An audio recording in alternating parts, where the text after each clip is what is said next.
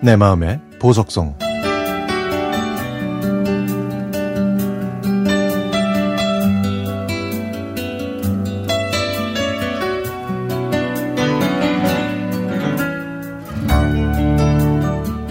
제가 사는 곳에서는 레인보우로만 CBS 라디오를 들을 수 있습니다. 두 달 전쯤 우연히 갔던 약국의 약사도 CBS 라디오를 좋아한다는 걸 알게 돼서 친해질 수 있었죠.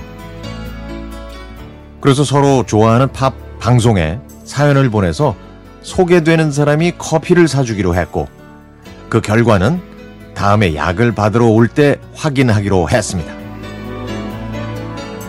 저는 그날의 일을 FM 팝스에 보내서 소개가 됐고 선물까지 받았습니다. 저는 약사한테 어떻게 됐냐고 물어보고 싶었지만 약국에 가는 날까지 참고 기다릴 수밖에 없었죠.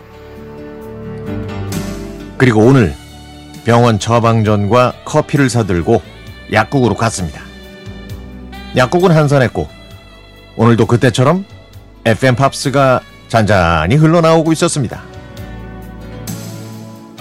약사님, 제 사연은 방송에 소개됐는데 약사님은 어떻게 됐어요? 에이, 에이, 지금까지 안 나왔어요. 아, 근데 시간이 좀 지나서 나올 수 있으니까요. 아직까지 단정할 수는 없죠. 아, 맞아요. 몇 달 뒤에 나오는 일도 있더라고요. 그래도 오늘은 내가 이겼죠? 커피 같이 마셔요. 근데요, 어떤 프로에 보냈어요? 아, 뱀이양의 저녁 스케치요. 야, 우리 은근 통하는데요. 저는 한동준의 FM팝스에 보냈어요.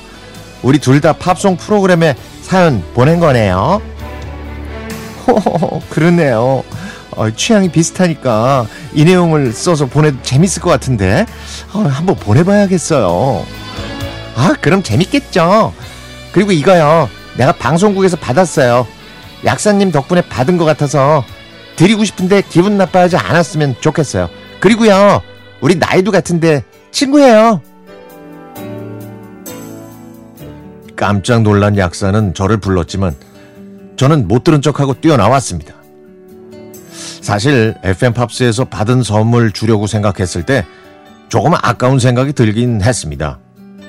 어, 약사는 저보다 돈도 많이 벌고 뭐 이런 거는 얼마든지 살 수 있을 테니까요.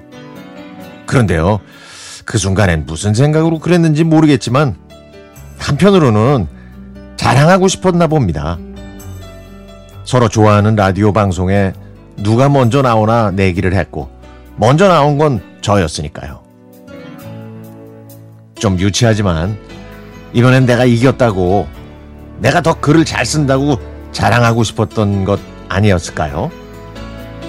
아, 다음에 약을 받으러 갈 때는 또 무슨 일이 생길까 너무 궁금해요. 기분이 좋아서 올려다본 하늘에는 구름이 예뻤고 햇살도 눈부셨고 제 기분까지 좋았던 그런 가을날이었습니다.